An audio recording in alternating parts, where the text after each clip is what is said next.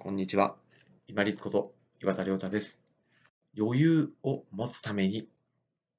自分が余裕を持って動くためには、感情的にならないことです。特に怒り、憤り、恨みつらみ、こういうマイナスの感情に反応し、自分が反応しないようにしましょう。特に怒り、憤りについては、スイッチが自分がいつ入ったかもわからない程度に反応させられてしまうんですよね。ここの、この怒りに反応して、ガッとこう、例えば変な言動を行ってしまうと、要は動かされていることと一緒なんですね。慌てふためいて自分がわーって動いていること、動かされていることと同じなんです。そうすれば自分の中に余裕なんて生まれませんよね。この怒りの感情に気づくためには、私がよくこのブログで書いたり、動画でお送りしたりして何回もお伝えをしているのは、体の状態にすぐ気づくことですね。私もこうやってお話ししてますけれども、まだこう怒りが湧くとき、当然あります。けれども、変に動かされるぐらいまでもう反応することはなくなりました。引きずることもありません。なぜか、体の反応にすぐ気づくからです。私の場合は、このこめかみのここの血管がですね、ピクピクとなるんですね。もう一つ、ここの眉間にこうやってクッとシワが寄るんですね。この2つ、どちらかが出ると、あ、自分怒ったなと思って、スッと引くようにします。要は、1個引いた自分が上から見てるような感じですね。このちょうど、ハゲてるところを上から見るような感じに近いです。そうすると、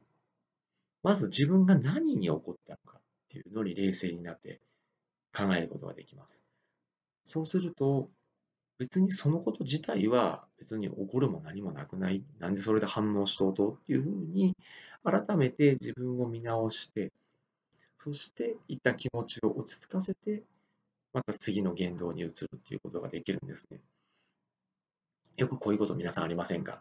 自分がパッとスイッチが入って怒れば怒るほどヒートは自分でヒートアップして自分がしゃべる言葉にまたさらにヒートアップする。相手の反応にヒートアップしてまた怒りがわーっと湧いてくる。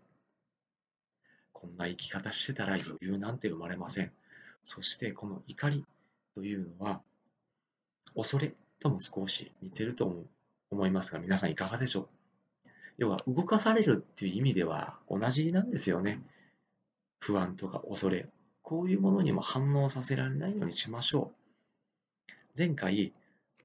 外の情報に煽られないようにしましょうとお話ししましたけれども、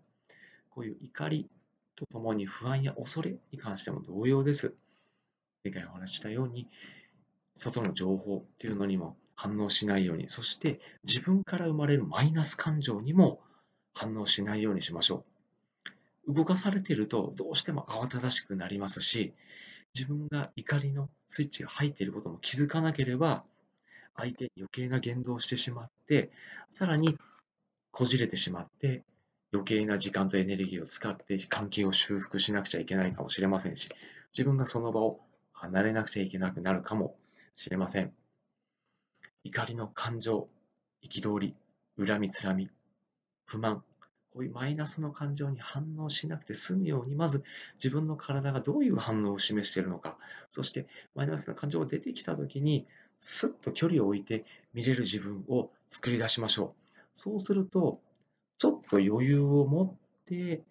次の言動に移ることができますし、余計な言動をして、さらに状況を悪化させずに済みます。余裕を持つために感情的に反応しない自分を作り出しましょう。そして感情的になりかけた時にスッと引いて早く自分の感情に気づいてそして見直しながら冷静に落ち着いて余裕を持って生きてまいりましょう。